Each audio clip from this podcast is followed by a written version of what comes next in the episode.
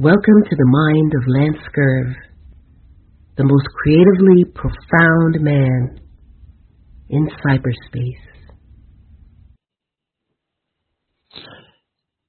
Yes, we are back. I told you the week was going to go by in two days because we can't wait to hear what you have to share, my brother. And um, yeah, today we got a lot of work up there, but we had some malfunctions. Don't want to dominate with that. But Mhm. if I happen to get knocked off, then know that I'll be right back on if you don't hear me. It won't knock you off. But like I Okay. said, um, this is a day of censorship, and we have to be very careful on their platforms what Yeah. we say. We can say everything when you know how to talk. Anyway, we'll talk about that later. How have you been, my brother? I've been great, man. It's been a good, uh, productive week. I see you've been busy as always, and uh, you know, you just have to keep going. Like when when you hit a road bump or a detour, you know, you just have to keep going. And so, um, you, you know that these uh, incidents are not just coincidental.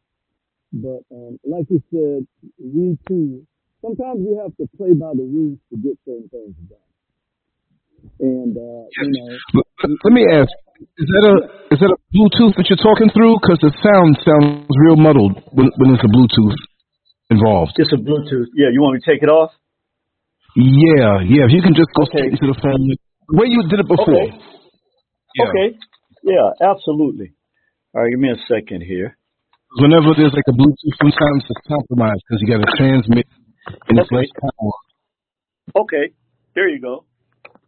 Okay, that's much better. That's better. Okay. Yeah, because the uh, Yeah. Bluetooth can be interfered with as well, right? Say, again. Uh, because the Bluetooth can be interfered with as well. Yeah, yeah. Like, But but the thing is that it's a transmitted signal. It's a transmitted signal from the earpiece to the phone, Mhm. and that kind of compromises it. I don't know how to really explain it. I'm not an audio guy, but Mhm. the more pieces of gadgetry that you have between you and your equipment, which for you now is a phone, it it compromises it. So I have a lot of people that call in. And you can hear it and say, "Wait a second, take that off." it would be better, like, even if it was a corded a cord had an actual cord. I think those are not as bad. But I like to just go straight in. Right. Yeah. Right. When it's transmitted, it seems like it, it's, it's compromised for a little bit. But yeah, you know, like you were saying, brother. Yeah, you know, the thing is, is um, we do have to be mindful now. Like when you're in a game, and you know what they're doing in order to throw you off of your game, then sometimes you have to play by the rules of the game, but and still not compromise your revolutionary spirit. And sometimes people get confused. Um, as you as you said, these are still their platforms, so they can monitor it, and, and also they can um, make life a living hell for you, you know, if they choose to. So it, it's not. I don't think it's a matter of compromise. It's a matter actually of being smart enough to understand and comprehend um, what you're dealing with. And as Yes. you said, in the world that we're living in, um, we already know that they're coming at us because they want to suppress as much information as they can. And and Right. to be honest with you, I know you're right. They are using um, bots and artificial intelligence or what have you. Oh, yeah. There's a way that you know humans can monitor this amount of content the way they do. Exactly, exactly. And and let me just tell you, the show that was taken down earlier, Uh huh. um, I actually took it down after the fact. I want to explain that to the people who listen to this, and I'll make this quick because I know you have a lot to say. Okay. But what happened was, I know that artificial intelligence is being used to help this particular platform. And when you had human monitors, they depended on the feedback. Sometimes you'll get a little box that says to just make you feel good. How did this make you feel? hmm And you can check the negative box or more so that, and you get enough of those.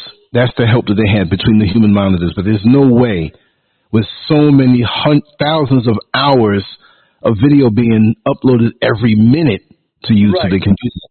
But with artificial intelligence implemented, they can catch the key words that they have to look out for. So if you speak about certain organizations, W, H, you know, and the other letter, or you say words like the 19, or you say certain things, you know, they can catch it, but see, artificial intelligence can't reason. Once they hear of a word or a combination of words, and they just snatch it down. It's like trying to negotiate with a pit bull that you stepped into the yard with to say, hey, I'm the food delivery guy. I'm a, I'm a good guy. He's still going to bite you up. See what I mean? So. I got to be shrewd enough. And what happened, I wasn't even going to put this up on Rumble and embed it on my site and tell people to go there. But I was so in the zone earlier, creating content. I did a show earlier. We had that show to go up. We have your show. I might do something later on. Um, I was I was zoned out. I was inside all day and zoned out, and I forgot. So this is what happens, and I expected that because I said that on the other show. This is a good show, but they may take it down. I already uploaded it to go live on YouTube at a certain time. So that's to be expected. So it's like again the analogy that I use, which may not be a super positive one. It's like a drug dealer getting tripped, tipped off that the cops are coming. So he flushes his stuff and runs out. People run out with it, and then when they get there, there's nothing there. So when I saw that they cut that cut the show off at a certain point, well, I knew they were coming for me. So instead, and they left it on the channel. I said, you cut it off in the middle of a line. the next step is to come and say, well, you said something here, here, here, and we're gonna do this to you. So I flushed, I flushed it myself down the toilet. okay, so I did that. So it's okay because I have the original files and it will go up and I will distribute it on the site and in other places. And I'll make it readily available because that was a hot conversation and it, and it got hotter on the second half that they didn't hear. So that's the way it goes. That's part of the game. You win a boxing match, sometimes you can come out looking like the loser because you're still going to take punches even though you won. You know, but I have to say, you're looking extremely healthy, brother. You're taking good care of yourself. You have a glow. You you you have that look like this person is somebody. He's doing something right. You know, you're the, one of those brothers I see in the street, and I'm like, listen, man, I don't know what you do, uh, but there's something about you. Who are you? and What are you doing? and you got that righteous look. We can spot each other. You know. Well, thank you, Lance, as always, for the kind words, brother. I mean, you you know, this is the highlight of my week. You know, sharing energy with you, and uh, like I said, I could I, I try to keep up with you as much as I can. You know, you you you like that that, that never stops. But uh, I caught a couple of shows, they're real good, and the good thing is that our people are constantly getting the information they need, whether you agree with it or not. Right. And you know, the whole thing is why I, I don't understand why we feel like we have to agree with something in order to look at it and decipher it. Exactly. That you know, you have to look at things from a 360 degree angle, well 720 when you include metaphysical aspect. That's right. There you go. for some reason, our people are, are always looking at things one way, and if it's not that way, then they reject it. And that is a huge mistake that has kept us um, pretty much in the socio-economic condition that we're in. But uh, yeah, brother, it's a good topic today. I, uh, as always, I want to I want to greet you again, brother Lance, and all the um, family in the chat room. And Thank uh, you. um, one of the things that I'm constantly aware of is that we must continue to be on the attack too.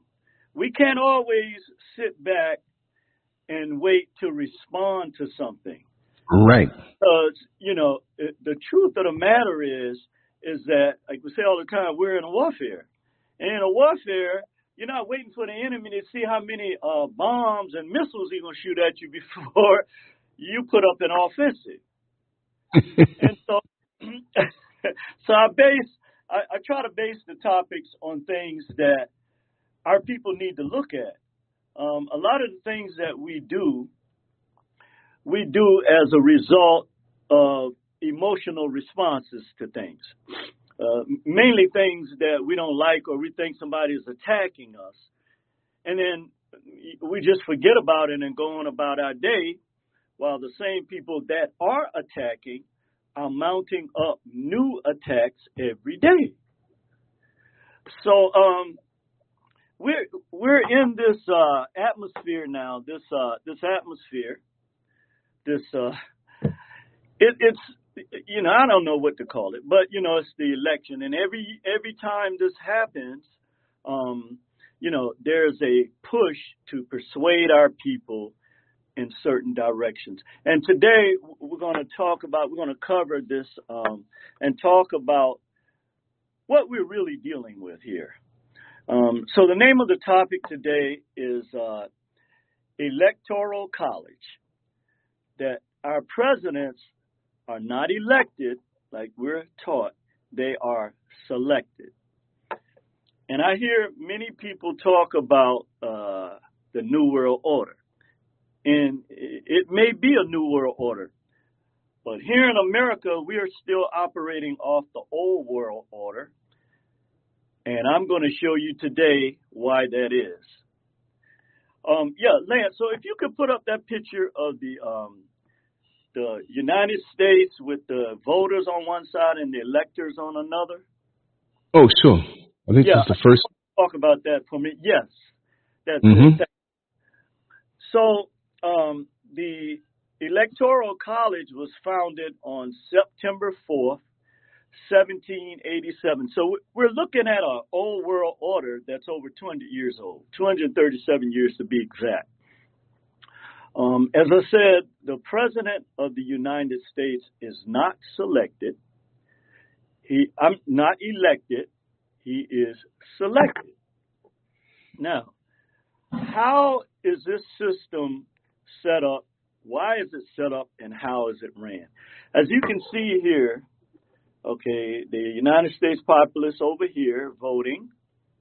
um, and then you have the electors, or the people that really choose the presidents, over here discussing, as they always do, how this presidential outcome is going to come out. Now, here's the thing they have marching orders. Okay, these are not just people that are randomly chosen, and we're going to talk about that and look at that. But we know that the global elite select our presidents. Um, let's let's go down uh, the list here. Um, we know that the Council of Foreign Relations, the Trilateral Commission, the International Monetary Fund, uh, the World Monetary Bank, okay, um, and also the International Banking Cartel, which includes our own Federal Reserve. Okay, these are the players, okay, that control not just the presidential election, but how the United States government is ran. Now, I hope those. I mean, these are these are um, organizations and global organizations that are known, so they can't strike us for repeating something that they have already put out there, right, Lance? Right. Okay. No, no, they can't. They can't. They can't touch this. Okay. This is um. Yeah, this is this.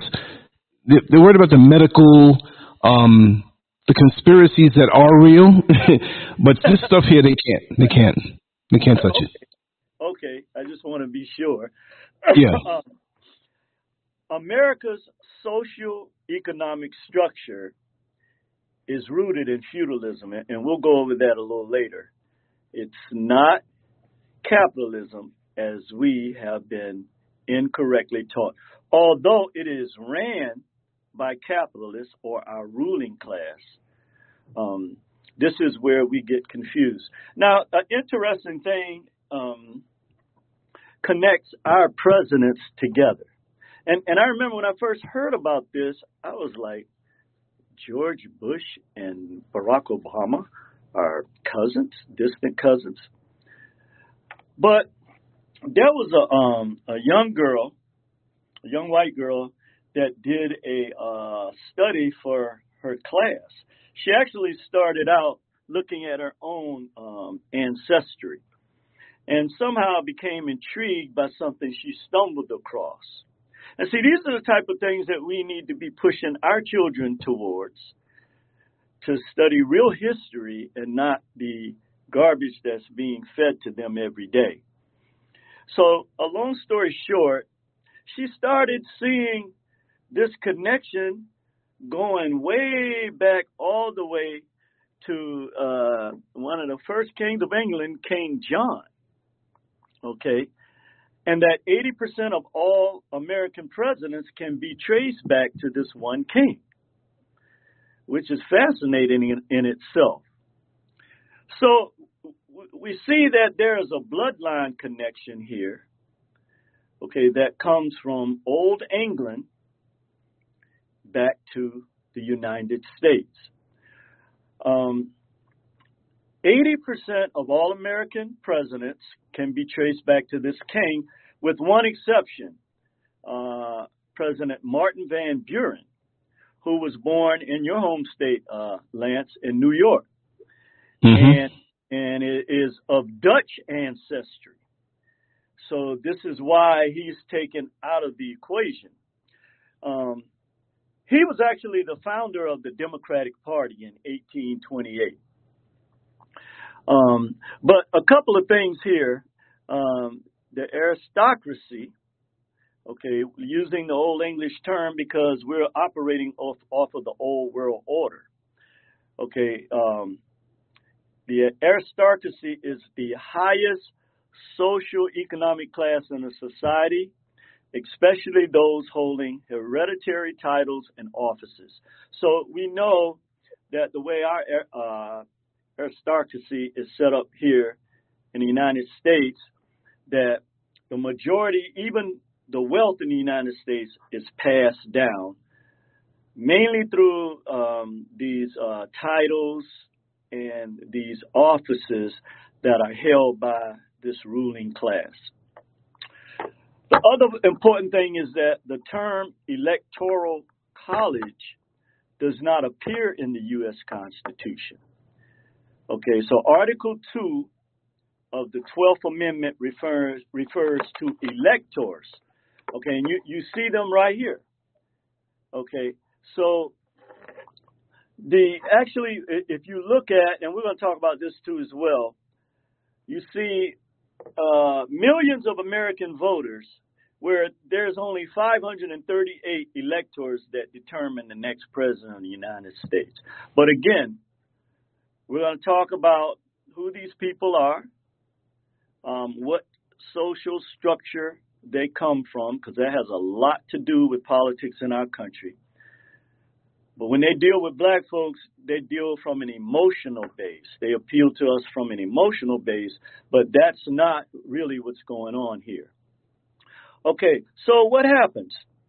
All right, so in the 237 years since um, they started the Electoral College, all right, in choosing electors, um, the Constitution gives each state the right to select the electors they want. This is very important, and we'll see as we go along. Um, Maine and Nebraska are the only two exceptions. Um, they can split their vote. But all the other states is winner take all. And this is extremely important and why we're going to cover this um, important point today. But the point of this illustration is you cast your votes, yes, okay, but what you're really doing is choosing electors. You're not choosing presidents. And we'll explain that. Now, um, in this process, nominees can be selected by their political parties, nominees to be electors, or by voters. And believe it or not, and many black folks don't even hear about this. Okay, but they can be elected by voters in a general election. So they vote pri- twice for the president and the vice president of the United States. Now, um, one interesting thing happened. Um, Dick Gregory when he was running for president, exposed this to us. rest in power, brother, uh, that there were 9 million votes in Pennsylvania that went to him when he was running for president in 1968, but the 9 million votes were actually meant for Richard Nixon. But somehow they got it screwed up. And, uh, um, well, back during that time, they could manipulate machines. They still can. But um, they can manipulate machines in order to pull something like this off. And they still do it in a lot of ways, just in more sophisticated ways because of AI and technology. Now let's look at let's look at the political structure in America and how it was actually formulated. So back during this time, the there were two uh, factions, just like today, where we have the Republicans and the Democrats. There was the Federalists, and then there were the Anti-Federalists. So uh, the Federalists were pro-Constitution, okay, but the Anti-Federalists opposed the new Constitution, and that's why I don't get caught up into this bullcrap where you they got you talking about patriots and all of this other stuff when that has nothing to do with our political structure. And I dare to say there are no patriots in America. Okay? The reason for this is, and they have always divided us, okay, based on the Federalists and the Anti Federalists. So the Federalists wanted the people in major cities to support them because this is where the power in the North came from people in the inner cities. However, uh, the anti federalists, much like they do today, appealed to rural poor whites who were against the Constitution. Okay? Now, this is extremely important not just in our history, but in the history of our political structure in this country. Because this is where you get the foundation of what we're dealing with today. They're using different terminology, but at the end of the day, we're talking about federalists, people who say they stand for the Constitution, because we know that a lot of these people who call themselves patriots don't even believe that they are opposed to the Constitution. And a lot of the politicians or politricksters, like the Democrats and the Republicans, they manipulate our people, okay, based on this, when they actually are either Federalists or anti Federalists. Now, initially, the Constitution was not accepted by each state. Each state operated independently. Okay, I believe it was 11 states that ran uh, ratified it. But anyway, nonetheless, mainly the Confederate states opposed it. And it's a reason for that. We're going to come back to that. Um, in fact, this caused so much dissent that New York was not allowed to participate in several electoral uh, processes, and this was due to the fact that their Senate was ruled by Federalists. Okay, we can see the structure with the Republicans and the Democrats today. But this was due to the fact that the Senate, their Senate was ruled by Federalists, and the House of Representatives, or the lower house, were ruled by anti Federalists. Very divided like they are today. Okay, and many of these people who you follow in this religion, these evangelicals, were anti uh, constitutionalists. Okay, let's call it for what it is. But they'll get on they'll they'll come to you and they'll talk about religion and saying they believe in the constitution when their actions show that they only believe in in what their particular class structure um, believes in. We're going to look at this too, as I said. Now, let's look at the popular vote, which is represented by the people on the right side of this map, versus electoral votes or the electors. So there are 538 electors, and how this is set up is uh, two senators from each state, and then the number of U.S. reps in each state determines how many delegates they can have. But again, very important, winner takes all. And we're going to see how important that is and why this old world order is still in play today. I don't care what people are saying about no new world order and all of that. Okay, we're living off of the old world order. 237 years. Okay? So this is the process that happens. So after you, with your hands up over here on the right side, American people, after you vote, after the election, the state electors meet. They sign the certificate of votes. This is where we get this January 6th debacle from. Okay. This uh, the results are delivered to the President of the United States Senate. And then on January 6th, the Congress announces the certification of votes and declares a winner. And the vice president certifies the votes, just like while we had this big debacle where they were trying to prevent uh, the vice president at time to certify the votes. Okay, so again, let's go back to this process. When you cast your vote, you are not voting voting for your choice of president. You are voting for electors over here on this side. See these people that are whispering and talking? And they are controlled by that ruling class that we talked about that we're going to talk about this structure of feudalism in a minute when Lance puts up the other picture. And and I showed it on a on another video. Very important for us to understand this. But I want to say this again. Yeah, thank you, brother. That's it right there. And I'm going to get to it in a minute. Um, but this this is something that we really, really need to understand and comprehend. When you cast your vote, I don't care what this rhetoric they're giving our people, you are not voting for your choice of president.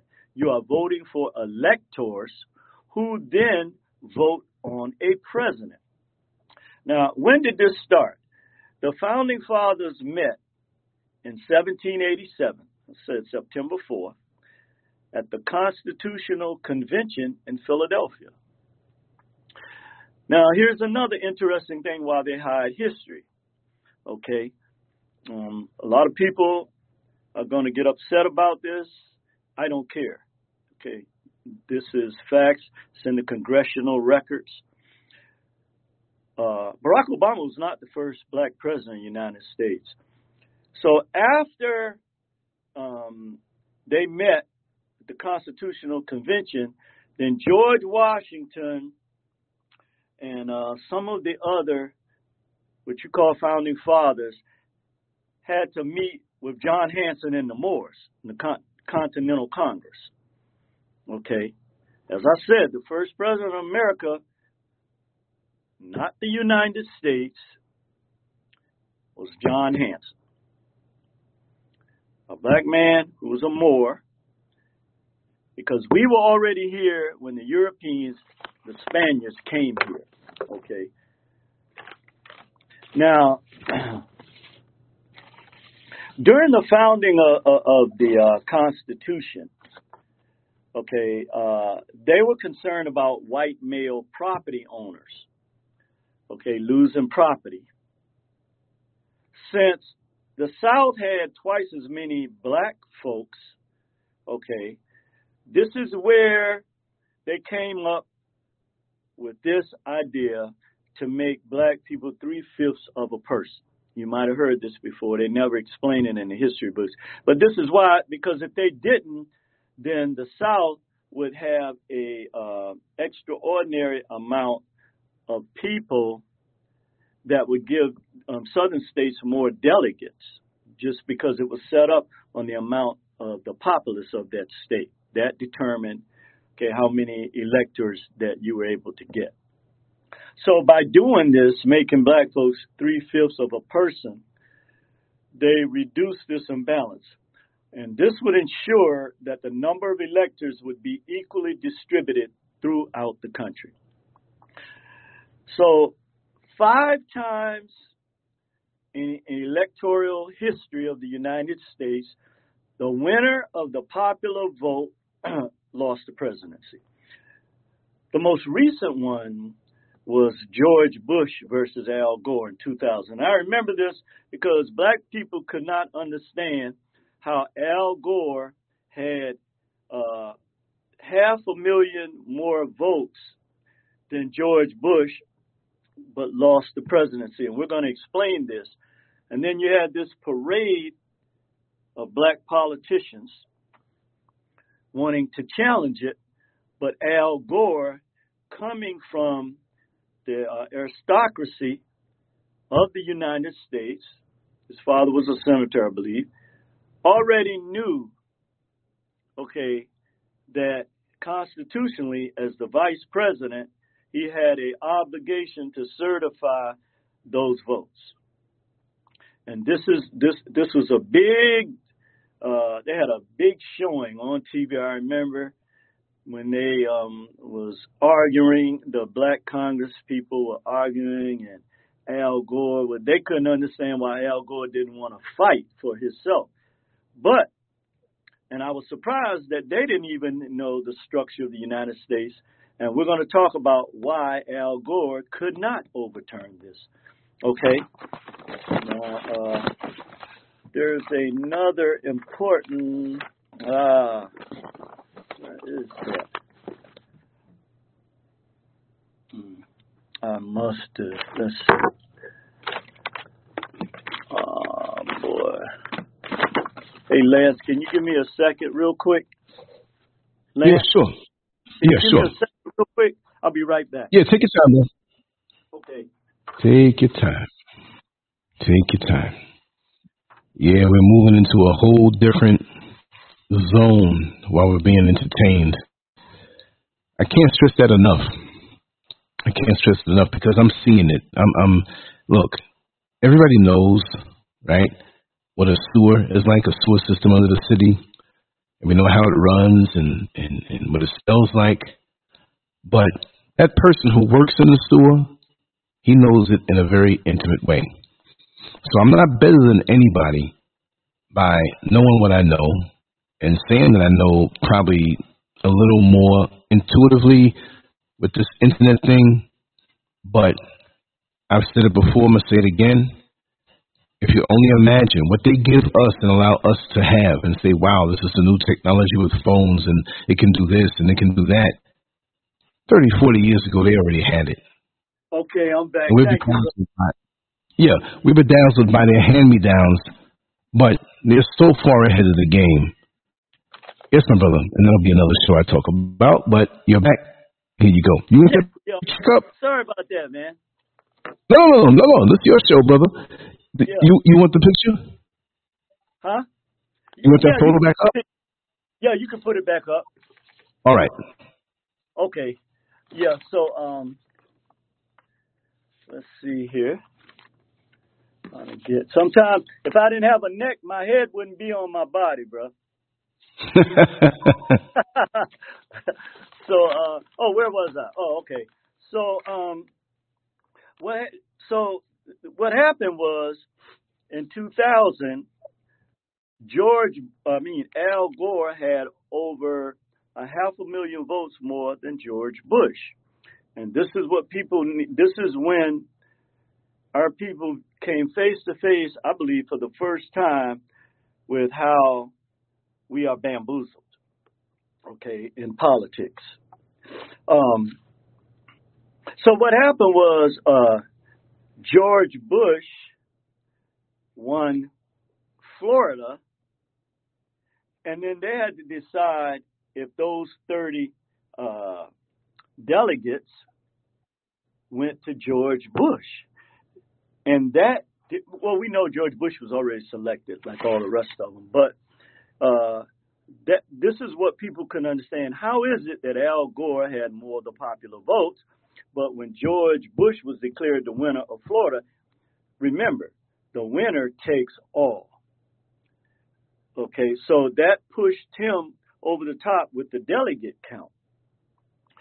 Um, the other thing is, this is how they effectively eliminate any third party uh, or independent party in this country. Okay, if we look at Ross Perot in 1992, won almost 20% of the vote, 19%. But Ross Perot did not receive one electoral vote. Okay, and and this is electoral college vote, and this is how they effectively keep a third party from. Because I don't care how many uh, votes you get okay, you, the electors have to decide how many electoral votes you get. And, and this is where we get jammed up. Okay. Now, let's talk about this um, feudal system. Okay. And uh, I don't know if, well, that's big enough. But the names that, um, one of the things that I, I, I want to bring out first about this before we deep dive into the other stuff is that uh, is that we live in a uh, feudalism uh, economic system. You know, I don't care what these people are telling you about. We live in a capitalistic society. No, it's ran by capitalists, but you are in a uh, feudal system. Always have been, and always will be. If you stay in America, you will be. And th- again, this is the old world order that came out of Europe. So let's look at this feudal feudalism system. Here at the top, you have the king. Now, the king represents, interestingly enough, we know that decisions about the world are made by religious figures at the top of the spectrum. Okay, and and this is why um, they never separated church and state. Really, they tell us that they do here, but they don't. But that's a topic for another day. But here you see the king representing the Vatican, okay, and also European monarchs, or what you like to call uh, royals. okay, these are the people that are represented at the top of the ladder in the world, okay? And they are represented th- that way because they have more of an impact on people throughout the world, okay, than anybody else. Now that's that's the state side, okay. So, I mean the religion side. Okay, so make no mistake about it, the people at the top of the ladder in the world, these uh, fake religious people, actually are the ones that dictate how the um, the other global elites operate from the monetary side. Let's look at let's look at this. Okay.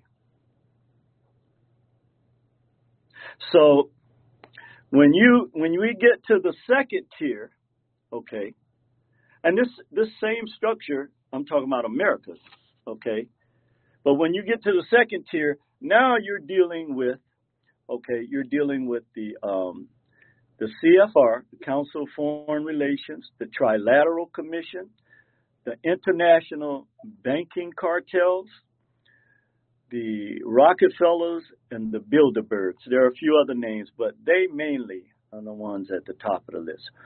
And these people were represented by the two figures there.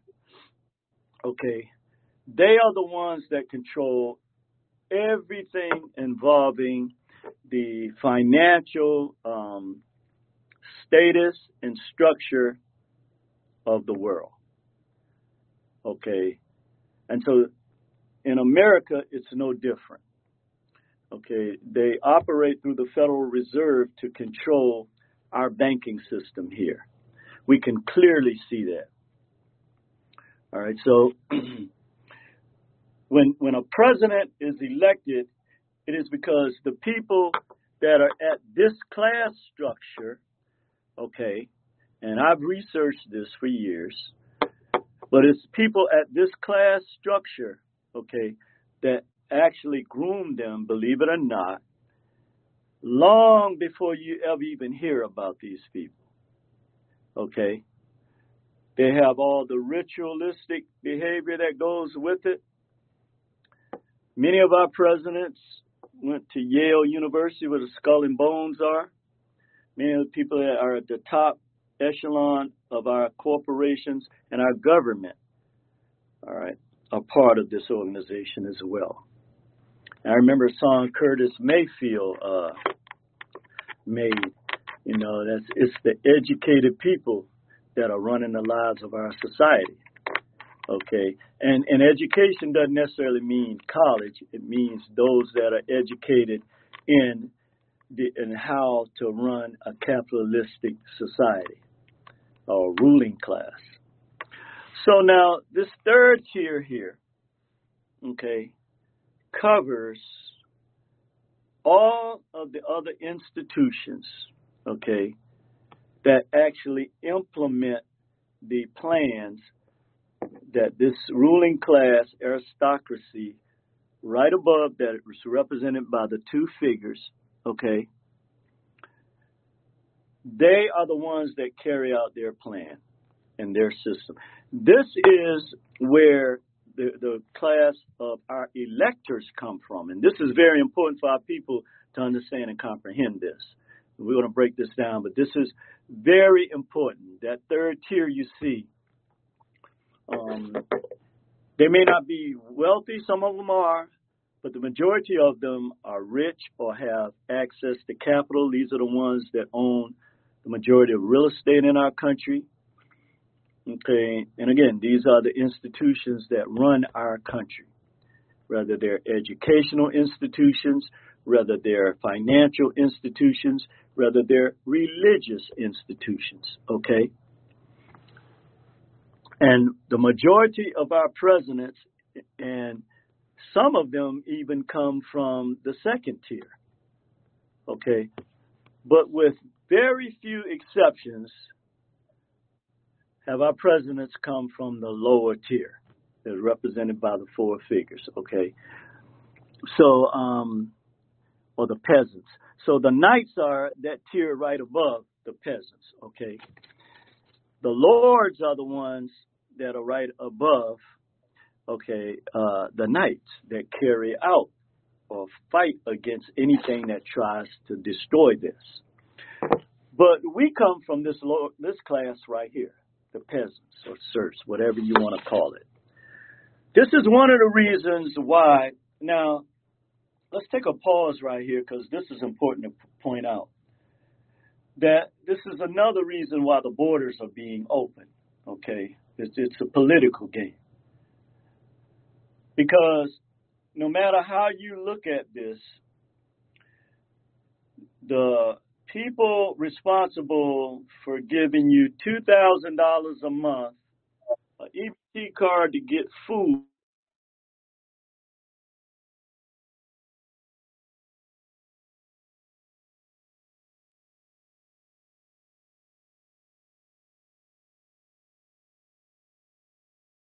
You muted yourself, Neil.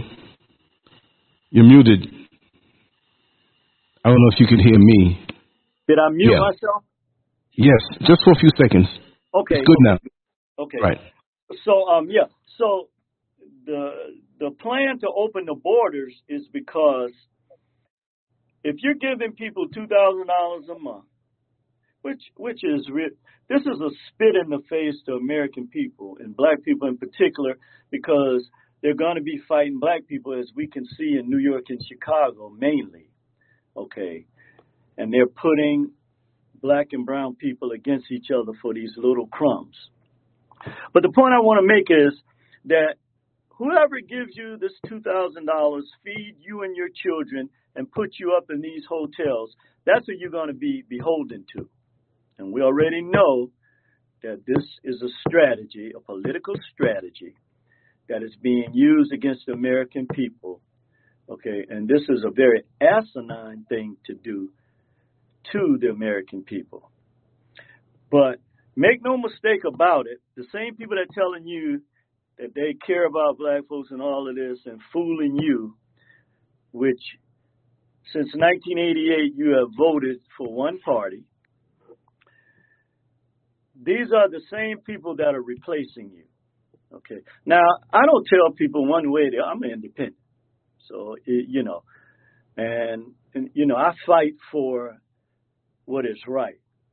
Sometimes it comes from one party, sometimes it, and it's based on an individual basis. I never get caught up into no going behind supporting a whole, no. The individuals that are standing up for the American people and doing the thing for black people that we know we need to survive, then that's who I stand behind. I don't get emotionally involved with none of these people because at the end of the day, none of them care about you and me. Okay. Now, as we were, as I was explaining that um, that feudal system there, we're going to talk about something that's extremely important. Okay. Let's talk about why all of this is happening and why it's so important for you to understand how this whole game is set up. Okay, Brother Lance, you can remove that. Thank you, brother. Uh, let's look at the states with the highest delegate count. Now, let's, let's start out first and why they always say that black people pick presidents. Okay, uh, and I'm getting ready to show you why. The, the states with the highest population of black people Texas, 2.9 million black folks. And, and I don't believe these figures are higher. Okay, they always do this to us. But let's look at the corresponding delegate count out of Texas. Uh, Texas has 40 delegates. Now remember, it's winner take all. It's not split. Okay, like we've seen is the you win popular vote in that state, chances are that you're going to be awarded the delegates. Okay. However, we know that the electors can flip the script and overrule the American people's votes. We know this. Okay. The next state is Georgia and Florida. 2.6 million each. It's more than that, black folks in Georgia. I know that, and Florida. But let's just go with these figures they have. Georgia has 16 delegates. Okay. Florida has 30 delegates. That's how George Bush won. Because when he got those 30 delegates, it was a wrap. He was at 270. Okay. New York, Lance's home state, uh, God knows it's more than 2.4 million of people in New York, black people in New York. New York has 28 delegates. Are you starting to get the picture now? California, 2.0 million, which is much more black folks than that here. California has 54 delegates. The last three states with the, the largest amount uh, population of black people in it is North Carolina, 1.8 million. North Carolina has 16 delegates. And these are the highest ranking, and I'm going to read out the ranks in a minute, the highest ranking ones as far as delegate count. Then you have Maryland, which I know too has more than 1.4 million black folks. Come on, man. I know better than that.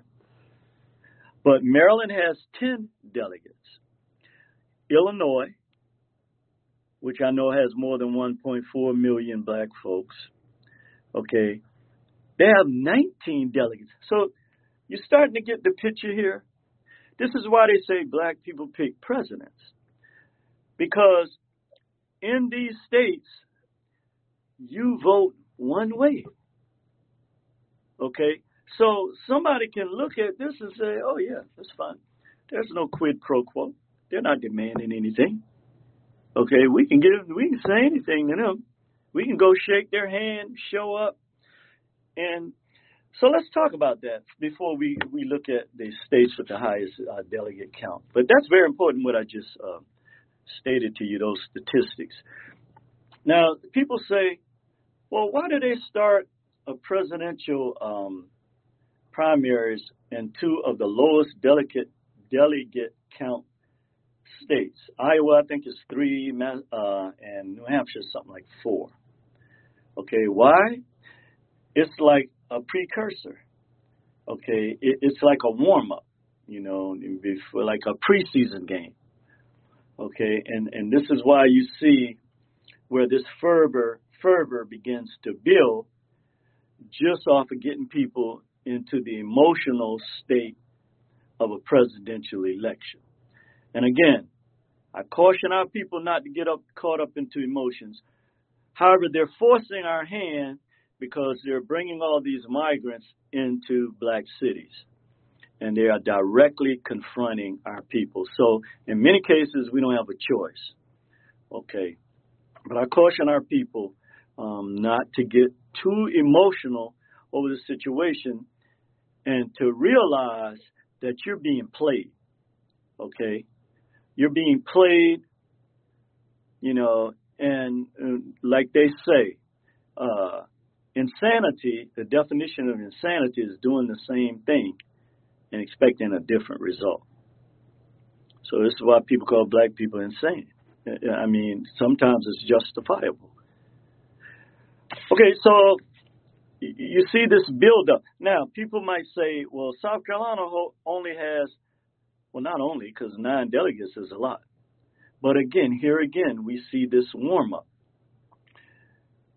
90% of black people in South Carolina vote Democrat. So what does that mean? We're going to go out here. We're going to get them emotionally pumped up again. We haven't done a damn thing for the black people in South Carolina or anywhere in this country, uh, if you want to know the truth. But yet, we're going to sell them the same bill of goods, and they're going to, I don't care what congressperson or senator is telling you about this? You are bamboozled and you're hoodwinked.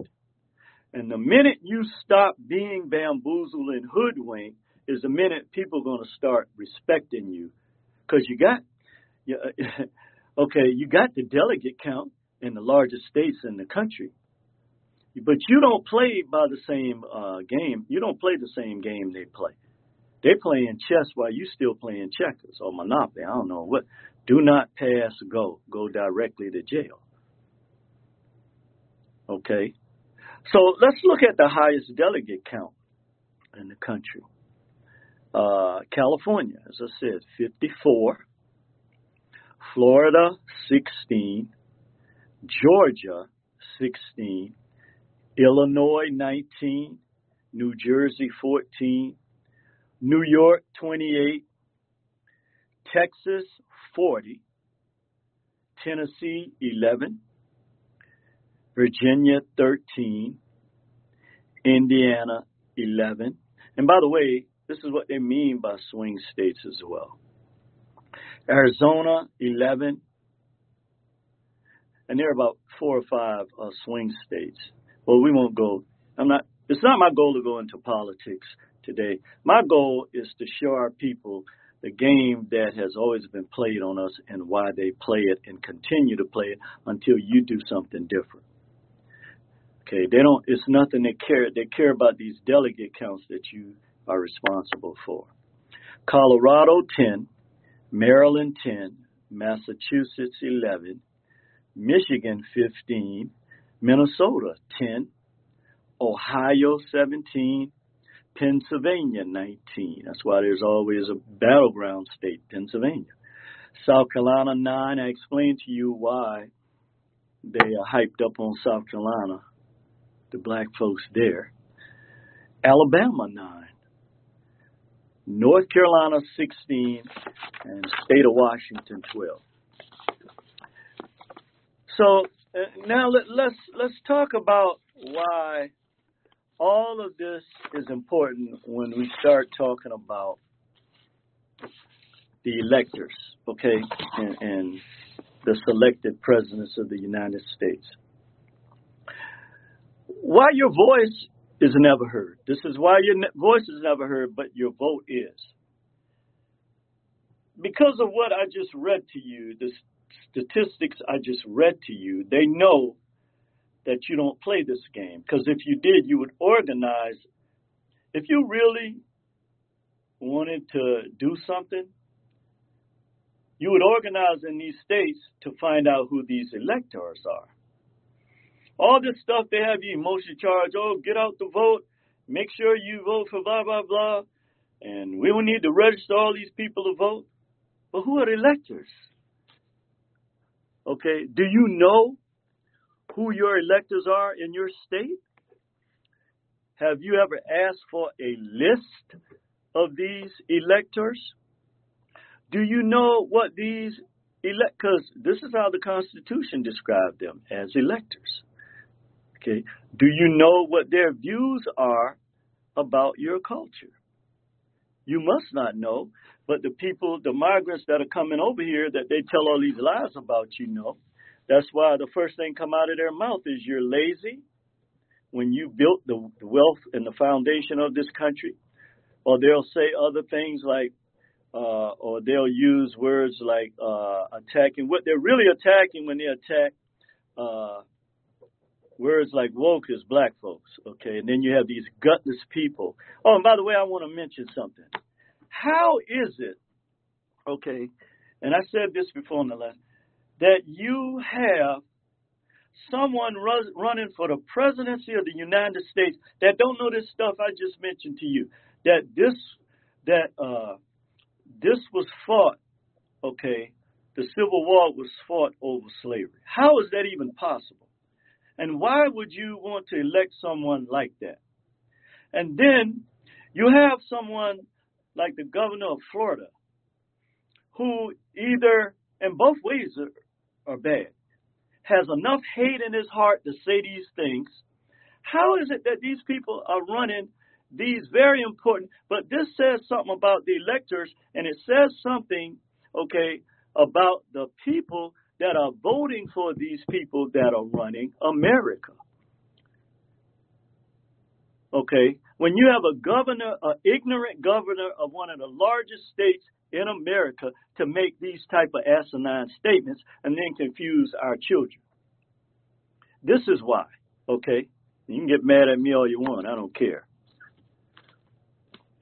Uh, how many of the 538 electoral college members represent the things that are important to your culture and your children's future. Now, this is very important. You know why? Because many of the electors come from that third tier. Okay, they don't come from the tier that we come from. Okay. Now, here's another sad truth you have a lot of black coons that come from that third tier structure. Okay? Many of them are so called educated. And by the way, what is an education? Uh, education is not what you have been told or taught. When you're you're supposed to educate people that look like you and come from your culture to be able to survive and help build your culture. Okay? And if you're educated in any other way, okay, then you're being miseducated, to quote the great Carter G. Woodson. So let's get that straight now. Yeah, but many of our people um, come from that third tier. Okay, rather by hook or crook. I, you, you know, I'm not here today to debate that. And, and this is what's at the fundamental root of the problem that black folks have. Because we see this house nigger, field nigger um, structure that Malcolm talked about. And this is a perfect example where you have that third tier, that house nigger mentality, and then that fourth tier, okay, the field nigger or the peasants and serfs. And this system has been since medieval times. You know, medieval evil times, what they call in Europe, this feudal system that America still uses. So we're talking about over a thousand years. Okay, yeah, so this is a very important question. How many of the 538 electoral college members represent the things that you and your children um, care about?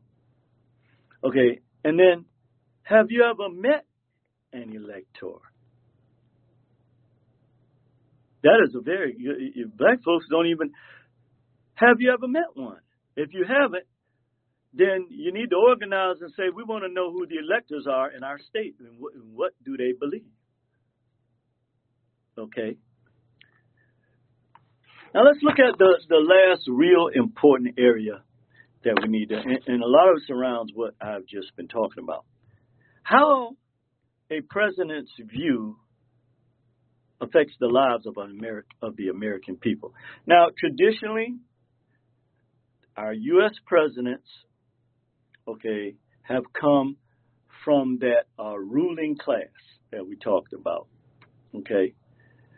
Um, and, and more importantly, they are seen as a representative of a particular part of our society. So the people who actually are voices for people that are running for president, they structured this divide so that you can be hoodwinked. Okay? Um, what class structure in our feudalistic system or feudalism system did our president grow up in? That's very important. That is extremely important because it shapes his views. And why is it, how is it that we've gotten to a point, well, it's always been like the Federalists and the Anti Federalists, where um, we are just pigeonholed into one way of seeing the presidential election. Why is that? Uh, what role did religion play in the development of our presidents?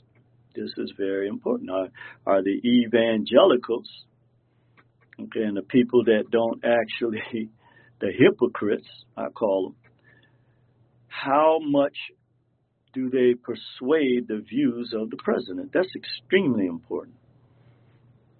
Um, this is, again, one of the ways they hoodwink black people. And finally, let's look at the profile of the electors. Many of them are government employees. Many of them are business owners or corp- corporate owners. They don't come from the small business uh, uh, sector. Uh, many of them are educators, believe it or not, but overwhelmingly, a lot, most of them are religious, and this is how this whole game is played against our people, and why now we must begin to fight back. Uh, uh, not just give your vote, because I don't vote for them, but uh, why is it important for you now to look at this, okay, a, from a different perspective? And uh, I agree. I agree that this is one of the most important elections in American history right now for several reasons. Okay. But the invasion of the United States cannot stand. I don't care who don't like it, because now, yes, all Americans are affected, but disproportionately, black folks are going to be affected by this because the people that they are that the migrants are beefing with is black folks because of what they've been told. And I heard a guy on one of the videos in Chicago saying, no more money for you. This is one of the migrants talking to one of the black taxpayers in, in Chicago. No more money for you. You're lazy. You now imagine coming to this country, okay, and the reason why they do this, again, is because what they have been told about black folks before they get here and the videos they show them about us when they get here. So I hope our people open their eyes, look at what's really happening, and play the uh, quid pro quo game, something for something. This is what other people do. You know? And, and with that, Brother Lance, uh, I'll conclude. Yes. But, uh, yeah, you know, it's uh it's a situation, man, where we're playing serious ball right now. We we can't continue for people just to, you know, disregard the needs of our people, but yet you coming to us for something. Um, and and you know, I don't give political advice, uh, but I tell you what, our people need to do something different this time around, because we are in worse shape now than I've ever seen uh, black folks in. But again, you Serious. are bamboozled in thinking, bro, it's bad in America for our people. But you know, they keep putting these people and celebrities on TV and showing them dressed in all these um, expensive clothes and during all this stuff. When 99% of our people are living in hell, brother. Okay, this this is uh, the truth about the matter. Okay, how do we know this? Because we know that right now today, and I just looked at the statistics before I came on here today. It is still, we still own less than one half of one percent of the real wealth in America. So changed. I, I don't. It has not changed, and I don't care how much you think that black folks have progressed. Ultimately, we have gone backwards. And thank you, brother Lance. I, I think I'm going to conclude with that. Yes, and thank you, brother. Yes, sir. Keep up the great work, man. You know, keep up the great work. I was glad to see Lily Fire. I knew I was gonna get because you know I get tired of hearing all of this bull crap, man. I you know, I you and me both. bro. I need to hear fire because when I walk out here, I'm dealing with these real devils, man. They don't care nothing about you and me. Exactly. And the more we sugarcoat, get people to sugarcoat this situation, the worse off we're gonna be. Our hmm children are the ones that's gonna suffer from this, man.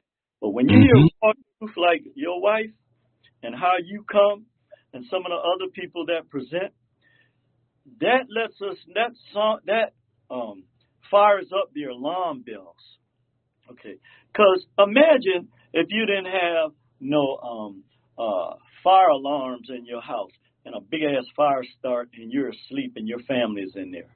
Exactly. By the time you ready to get out, because smoke is what kills most people, not the fire. Right. It's. By the time you wake up, the smoke it will choke you out. It's too late. So yeah, our people, man, this is a very critical. The thing that that really um, gets me, man, is how these old.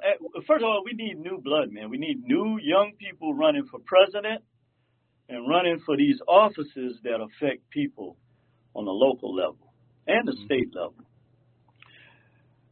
But um, needless to say, they give us, you know, they give us choices that, you know, the lesser of two evils. Okay.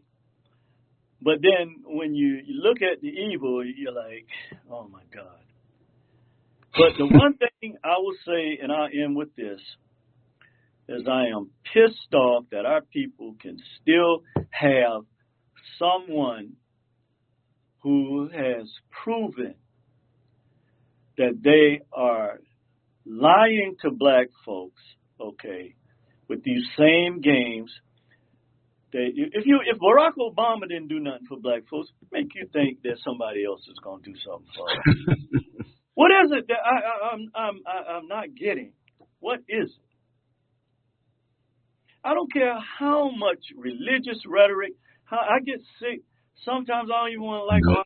news no more, brother, because they say the same thing to our people all of the time. And it's like, oh, oh, oh yeah, you know they they care about black people, but yeah. So then, why the hell are, are, are all two million migrants or whatever the number is in black communities? Why is that? they care so much about you because they're taking away your tax dollars and, and know, the things that your tax dollars are supposed to be paying for for our people to to um, enjoy. So thank you, brother Lance. Uh, I'm thank you, my brother.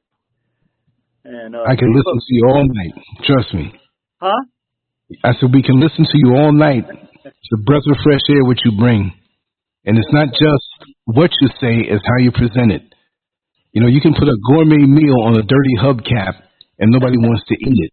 But you present it great. You put the you know the embellishments and everything. You make the meal look good, and and it's just a good thing. Yes, sir. They don't make them like you anymore, brother. Thank you so much.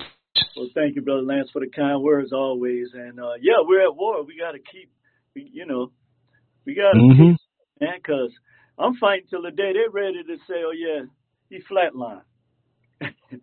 so, you know, I'm I'm here, brother. And uh, take care, brother. I'll talk to you again soon. Yes, hit me up anytime, brother. I'm here. Thanks again. Okay. All right. Wow. Good word from Brother Neil. And we're going to wrap this down. And um, I just want to promise I'm working on that audio right now of the show that we had earlier that cut off. And I'm having a little difficulty. Don't know why. It's the same procedure I've always done. I'm just trying to take the audio now and um, get it straight. But it's a little work. It's okay. We're going to have it up tonight. So um, I might do another recording. I'm not sure. You know, I'm five hours ahead of the East Coast, and that's why I said let me get started early so I can get that work in. But I still feel there's a gap because what I put up was was uh, snatched down. So I'm going to try to rectify that before I go to sleep.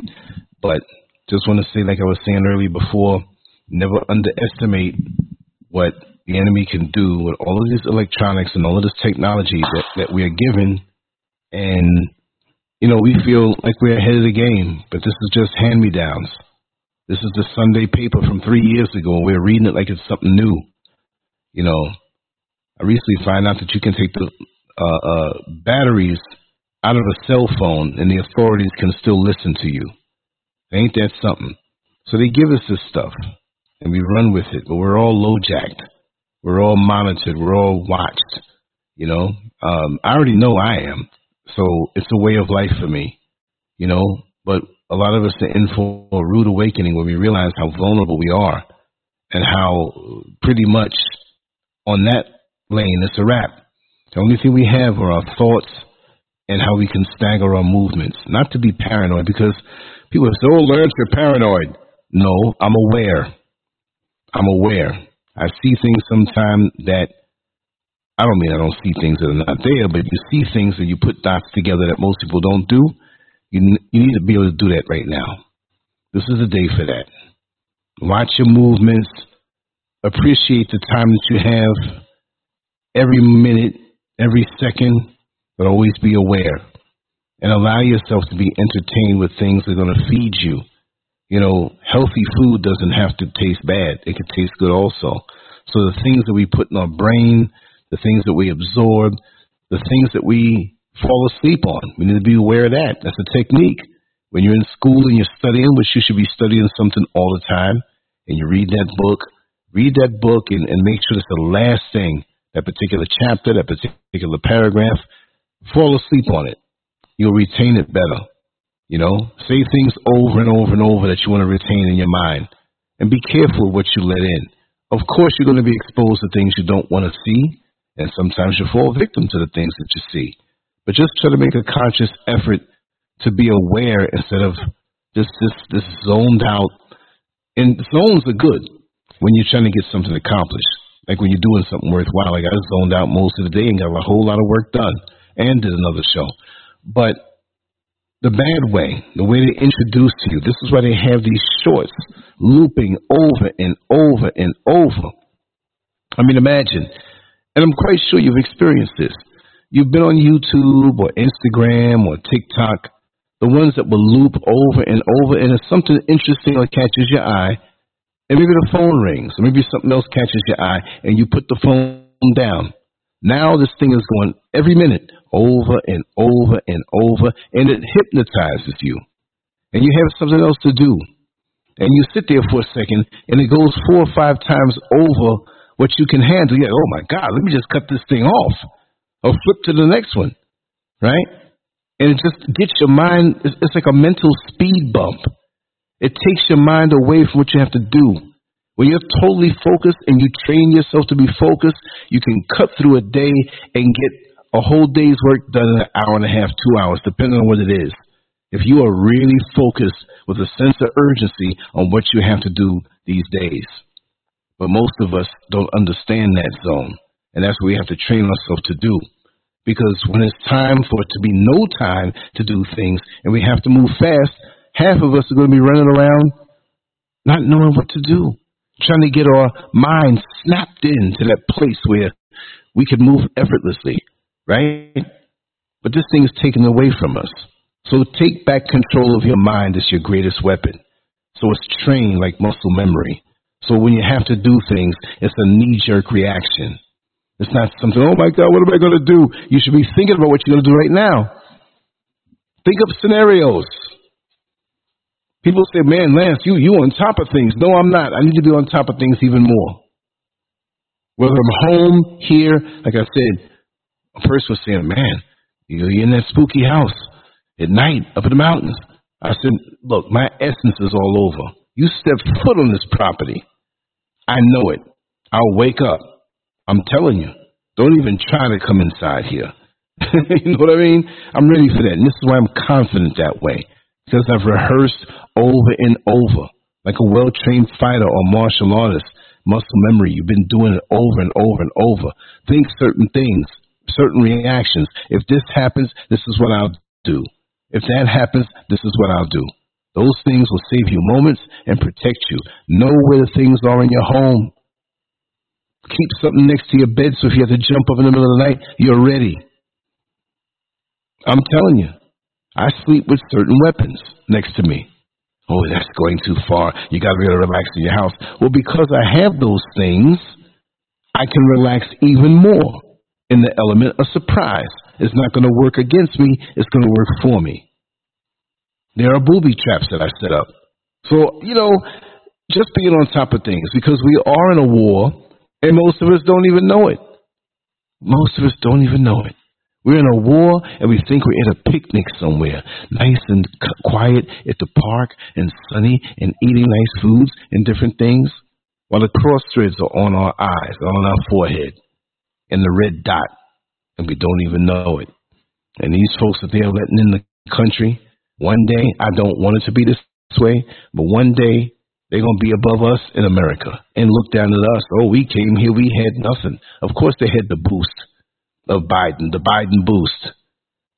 But we can change that. And like Brother Neil said, our, our, our wealth proportion has not changed. So all of this stuff in the entertainment field and the award shows, and yes, black people are coming along and we're making it. We came a long way, and they talk all this foolishness. We've got nowhere. If that's not a wake up call, then I don't know what is. Yes, some some some of us have. Is it you? Is it me? No. No. Well, why is it that way? Why is it that they're letting all these other people come in who 20 years from now will look down on us? I know that's not a good thought. A lot of times we're walking around condescending because we have a nice car or a nice home. We think that's it. But three generations from now, how is that going to affect your, your children or the whole community?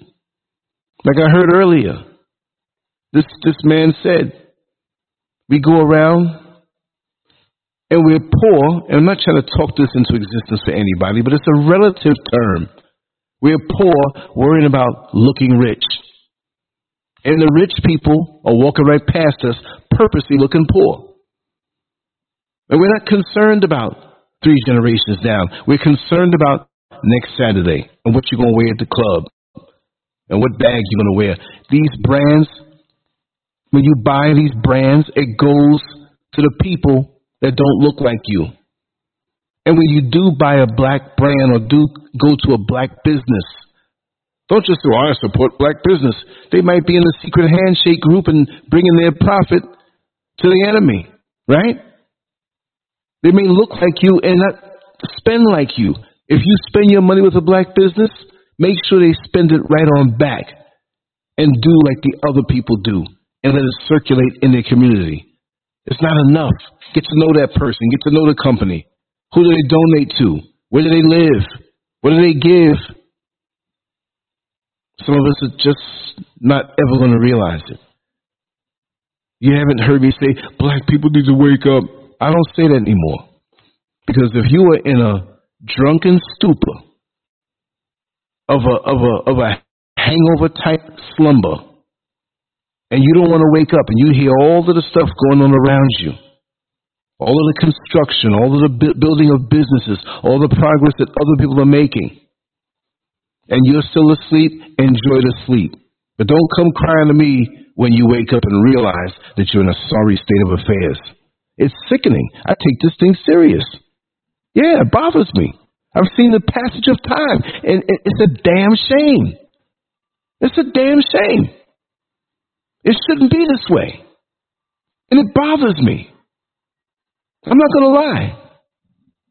You know, it, it, coming in last place, I don't care how much these basketball players make or these boxers make. It's not doing nothing for the overall. They might do a nice gesture, and that's fine and that's beautiful. But When they make even the money they make, they're not even supposed to help you out. Give you a little leverage, leverage, not give give everybody. No, you can't give everybody. Oh, you black, so we give you money. Well, be prepared to lose all you have.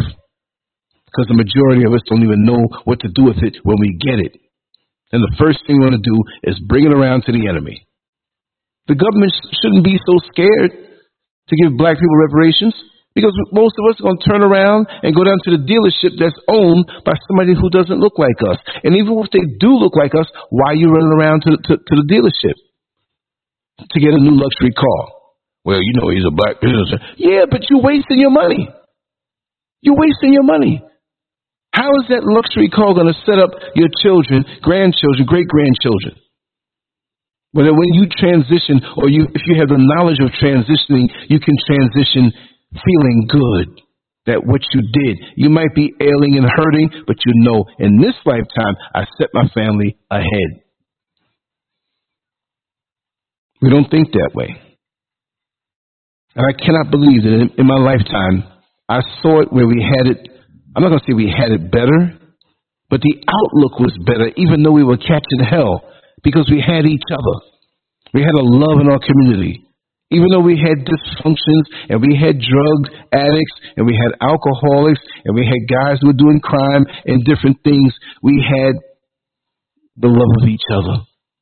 That we can put things aside and work as a unit. And there were still haters. Yeah, there was a few of them. Some of us killing each other. I understand that. But now, we're killing ourselves, we're killing each other, and we're so narcissistic with no empathy in our heart. We feign having feelings of fake tears at a funeral. Then you get mad when you realize the person ain't leave you nothing. Yeah? You as a woman, some, not all. Can't wait for your, that son or that daughter to go to sleep so you can let that man in. Who, when you run to the store real quick and leave him there with him, he's in there touching them. Those people need to be snuffed. That's why, you know, like I said, I rock with the people who I know have a certain spirit. But this embracing all black people, no. I got to check you out. Because you know, I have been burned out here in these internet streets plenty of times. Fake ass people. Fake ass people. Fake ass people. I'm not saying you here who's in the chat room, but one of you all out there in the world listening, you fake ass people, come online and want to construct a persona to be so sweet, to be so motherly or fatherly, or to be the one that knows. And I get these downloads from from the creator. Get out of here, and your life is all messed up. If you only knew what I know, like Teddy Pendergrass said in the song, "If you know like I know, If you know like I know, if you know like I know. I love that song. After I get up this bad I'm gonna play it. And half of the things that you react with online are bots anyway. I mean the real bots, like like like the electronic bots. I was listening to this nerd broadcast, and they were saying people don't even know half the time they're reacting in chat rooms and stuff. They're not real. And you know what? Half of us, the majority of us are bots. We don't even have a life. We have a life to bring down the people who are really chosen and have the light. That's the only damn purpose some of y'all have. And you don't even realize it. And I'm, I, I'm not saying I'm the greatest, but I think I have a kind of a spirit of sticky to itiveness with a message. And you got some of them damn bots who the only way they have motivation in a life is to try to come at me. And they have them in your life. If you have the chosen spirit, they come at you. Without you, they have no life. And only pleasure they get is to jump in your way. That's why I will smash any one of them that come at me. I mean, I mean, mentally, spiritually, and if need be, I'll crack their teeth out their mouth. I'm at a point in my life right now. It's a sense of urgency, and I'm not backing up. I don't care who don't like it. To hell with the fake stuff. I take my all day. I'm in here, and, and I'm not complaining like, oh, I'm doing this, and I'm trying to make it seem like I'm doing something. I wanted to. I said today we're gonna get down. And it's not just click a button and hold up a phone. My, the way I do my stuff is a little more complicated. I zoned out. I played music. I ate some good food. I feel good. What I'm saying is that you get the fellas out here who want to act dedicated. And it's not about YouTube. I don't have to be on YouTube. I can go back to the faceless artist that I was when nobody knew what I looked like. Then I started writing. Then the interviews came, and that's what pulled me from the depths of the shadows of what I did. But this is what I do. I've been doing it for a while, even before I knew what social media was, the way I'm thinking, even in my wayward days with all the women. I had a part of my mind like a picture in picture that stood on righteous stuff, even though I was hedonistic for a time. I ain't got nothing to hide. I tell I tell like it is. But some people that are around us, we got to shake the fake. They're weighing you down. You want to win that sprint? Where you running around with a 50 pound plate, weight plate in the knapsack on your back for, slowing yourself down. Dump these people. Dump the fake people. They don't exist to me anymore. Get away from me. You stink. And you slow me down. And I don't want anybody slowing me down. See, I thought I was immortal when I was 20 years old. And I still feel that way because I know we don't die. We transition. We evolve. But you know what? On this earth, there's probably more behind me than there is ahead of me, and I'm not trying to waste any of that time. When the sun comes up tomorrow, I know what I will be doing. I'll be preparing for another show. I got clothes to wash.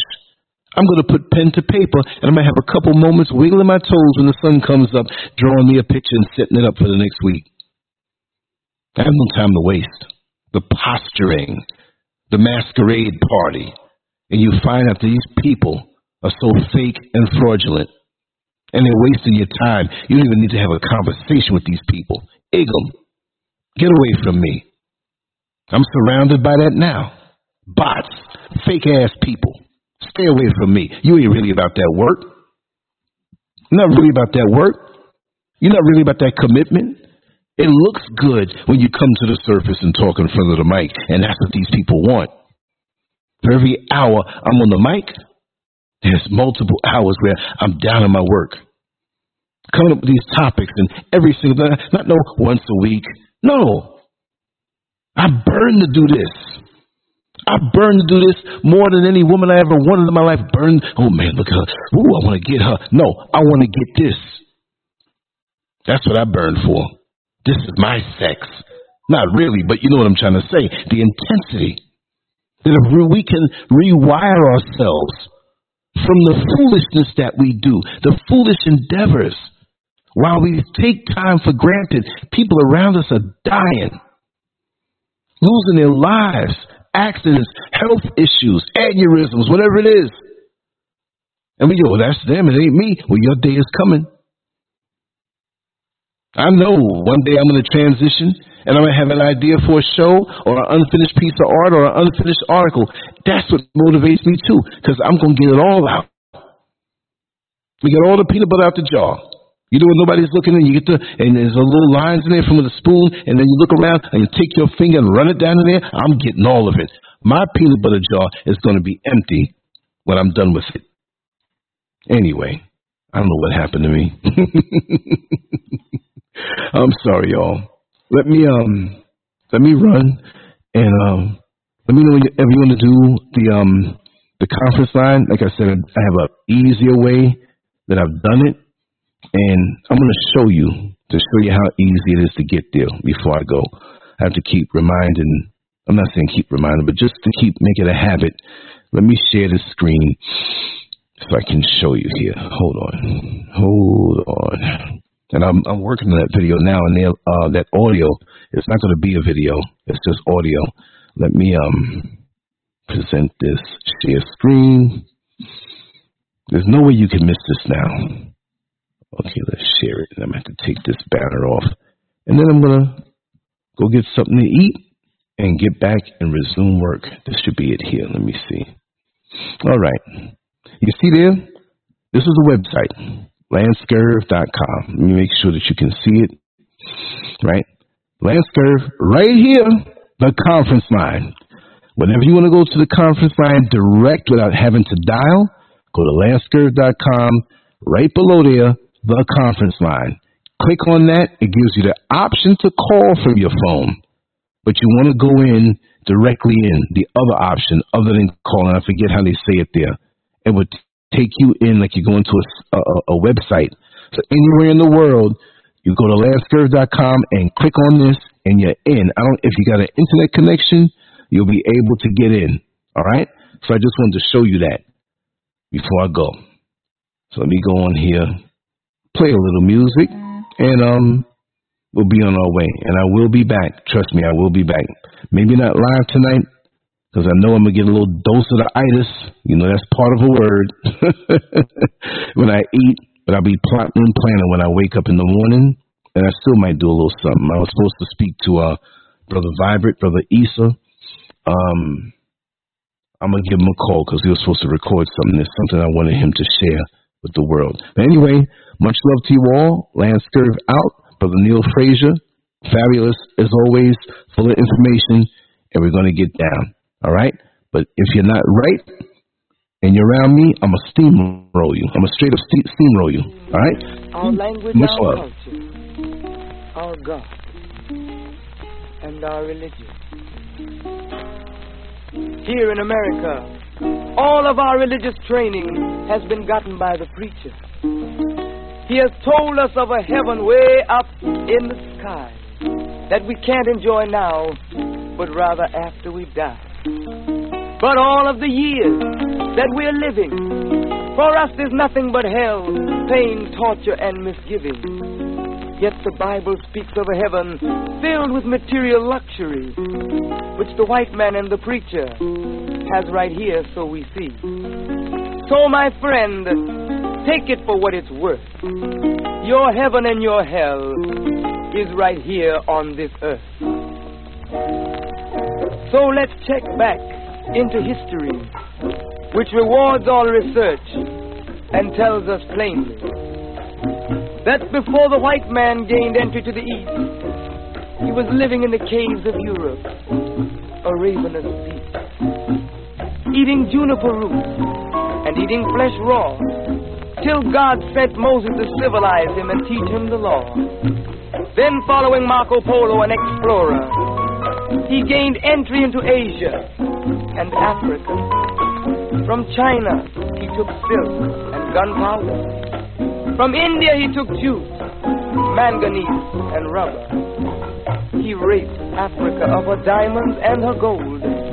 From the East he took barrels of oil untold, raping, robbing, and murdering everything in his path. The whole black world has tasted of the white man's wrath. So, my friend, it's not hard to tell. A white man's heaven is a black man's hell.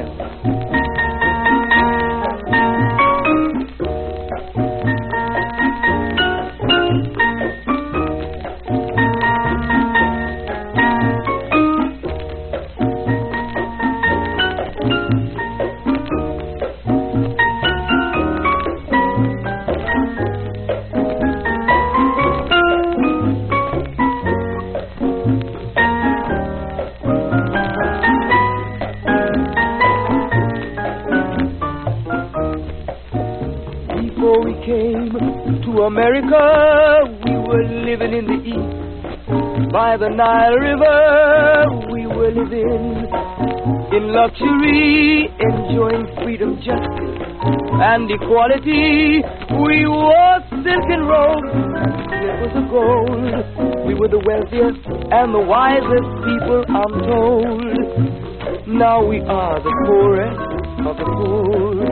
Nobody wants us at their door. So, my friend, it's easy to tell. White man heaven, black man hell.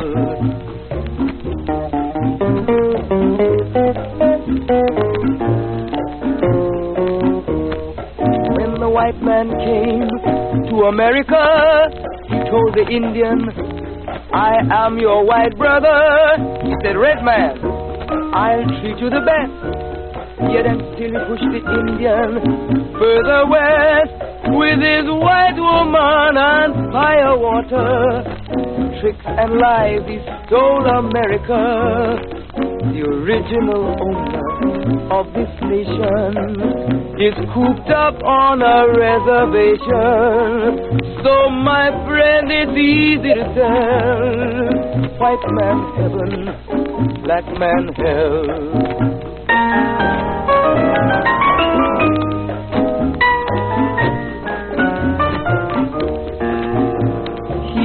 Someone to work the land. His back was too weak. He needed you, black man, so he commissioned Sir John Hawkins to commit the worst, most grievous sin, to take a man who's born to be free and bring him down to slavery, to sell a man as merchandise. On his body put a price. Oh, ah, my friend, it's easy to tell. White man heaven is a black man hell.